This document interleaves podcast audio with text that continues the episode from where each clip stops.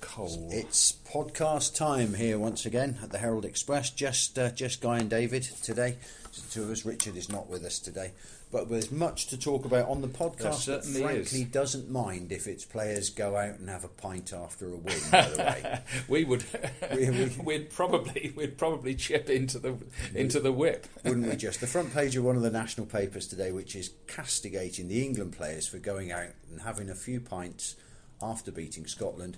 We wouldn't care, would we? Well- in fact, we'll we'll have a whip round. We, we, we'll certainly chip in Yeah. uh, uh, to a night out for the United players. Uh, you and I will will will will sit here now and say that we will contribute. We will not will. say how much, but we'll, certainly a couple of quid Yeah. if they beat Wrexham on Saturday. Fantastic. They can go out and have a couple of pints by all means. What a lot of We're, nonsense we're desperate.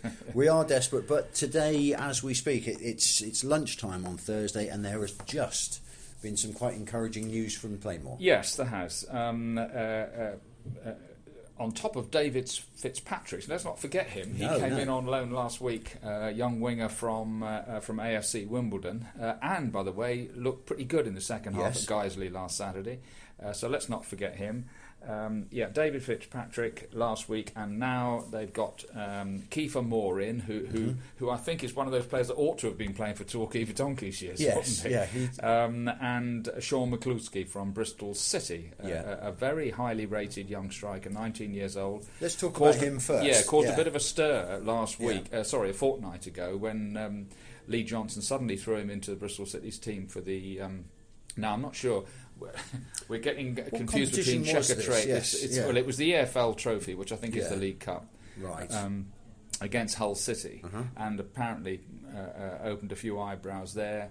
A pacey young striker, 19 years old, uh, started off at Dulwich Hamlet in South London. Uh, eventually joined Bristol City when one or two other, you know, decent Yeah. clubs were looking at him. So uh, he's here until I understand the middle of January. yeah. Uh, Kiefer Moore uh, uh, has signed on loan from Forest Green Rovers for a month, 28 day loan at the moment. Um, hasn't quite been well. he hasn't quite been getting into uh, Forest Green's top of the table team as much as he would like. Although he has scored four goals, uh, Yeah. a, a, a couple of um, pairs this season, uh, and he did help England C to beat Estonia on Tuesday night in Tallinn two one. He, Um, he ticks a lot of boxes. he? He's local as well, isn't he? Well, he's, he a, he's a fellow old boy of the top people's primary school in Paignton, Hayes Road, by the way. and Guy says with feeling. Uh, he went on. He, he went to Kevix, uh, Yeah. um, and then ended up at South Devon College. Uh, was on United's youth scheme before one of its uh, um, deaths, One of its one of its many, many yes. deaths, uh, and eventually joined Truro City and did very well there. And Yeovil Town, uh, you know, snapped him up. He has actually played in the Championship and League One.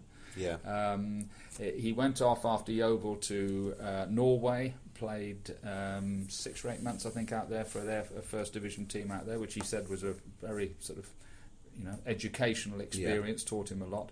Came back, signed for Forest Green last January, s- uh, scored six goals from about 14 starts, I think, and quite a few more sub appearances. Um, now he's the type of lad, six foot five inches tall, Yeah. now, you know, United have already got a six foot four inch centre forward in uh, Nathan. uh, in Yeah. Nathan Blissett. So now it's going to be, Saturday's team selection is going to be seriously interesting. Yeah. Uh, Fitzpatrick, on the evidence of the second half at Guiseley, must stand a great chance of playing on the right hand side. Looked like a proper winger, uh, desperate Mm-hmm. Yeah. to take the full back on, tried to get crosses in whenever he could. Um, now, what is the rest of the forward line going to be? Dan Sparkes is fit again, by the way. Is he? Yeah, This and- does become interesting, exactly, it? and so is Aman Verma. Uh, Yeah. um, uh, both back from uh, hamstring injuries. And Kevin Nicholson has been saying this week that he, yeah, he he's backed his players as you would expect him to. The, this season so far, he's backed them hundred percent. But this week, he said that just wasn't good enough. Maybe the time has come to make some changes. I think on the back of the Southport defeat. Mm. Uh, I, I mean, I think it's been going back a bit further than that. You know, United's travelling fans, at least, have seen a whole series of these performances away from home. Um, you know, where where United, how many times did we take? Did we say they took the lead three times against Woking? I think in the two cup Yeah. ties and the Yeah. league in the league match, and, and faded away. Uh, we I can remember a home draw with Aldershot a few weeks ago, nil nil, which looked an all right result at the time, but I thought Yeah. United were poor in that match.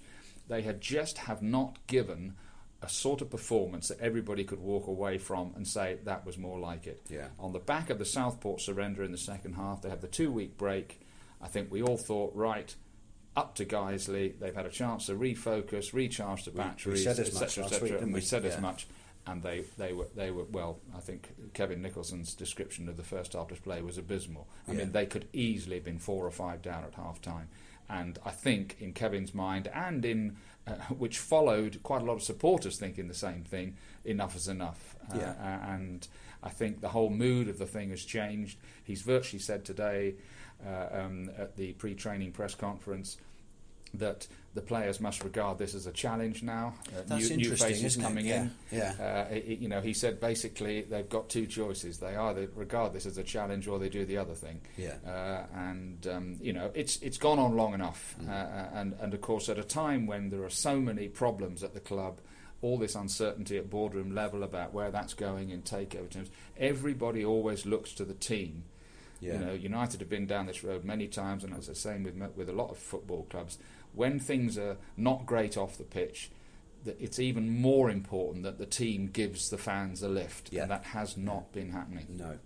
But maybe with the signings, Yep. if he's going to make some changes, I mean, nobody's pointing the finger at certain players. Every fan will point the finger somewhere else. But yes.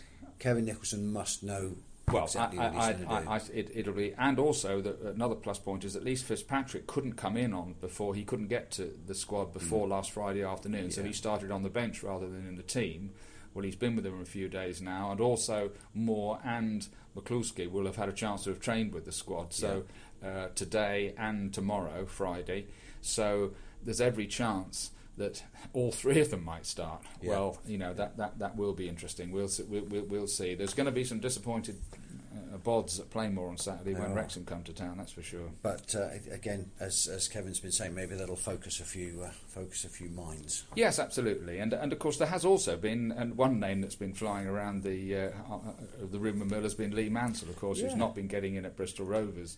Um, There was a, a lot, lot of noise on uh, on social media this yes, week about well, that. I, I, you know, I've obviously been aware of that, and I, I, the, the, the, his name started uh, uh, surfacing oh, at least ten days, a Mm, fortnight ago, yeah. and um, uh, my understanding was that last week that wasn't going to happen, and I haven't heard anything different to change that. So um, we'll see. I mean, never say Yeah. never, um, but um, yeah, that's that's not happened so far, and No. um, uh, uh, that's on the on the back burner, I think, at the moment. Well, we're on the subject then of, possible team selection. Let's look ahead to Saturday. We normally do this in the second half, but let's do it now. It's Wrexham at Plainmoor on Saturday, and three o'clock and, kickoff. and, and they're falling as well. They're, they're, They they're in a very lean spell. Got well, not got rid of their manager. The manager Gary Mills left a few weeks ago. Dean Keates, who was a hugely popular midfield player there, has taken over as well manager, and I think he's Yeah. probably still registering himself, a bit like Nicholson. Um, that they're going the wrong way at the moment. So um, we had a standing joke on the podcast, didn't we, back in the summer, that every player that was at a loose end was, was being looked at by Wrexham. But it's to not, be. not really paid off for No, it? and of course, obviously, the, the name on everyone's lips in, the pre- in, in, in looking forward to Saturday's game will be Shaun Harrad, of course, Yeah. who, who, who who put a real shift in to, in the second half of last season for us. Helped big time to get Torquay out of the relegation Mm. trouble they were in then. Moved to Wrexham in the summer, uh, and I'm pretty sure he'll play on Saturday.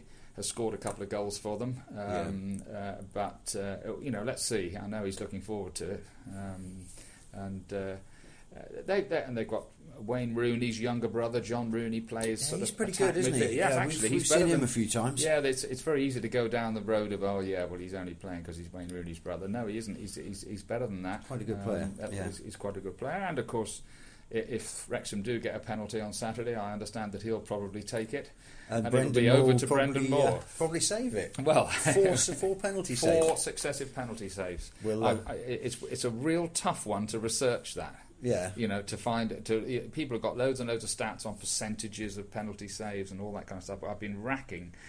You know, if any uh, old-time United followers have got an idea on uh, on when they can think of a goals goalkeeper who saved four on the trot before, We'd love to hear delighted about to hear from them. Back in the second half with uh, a couple of your questions. Thank you for sending them in. We'll be back after the break.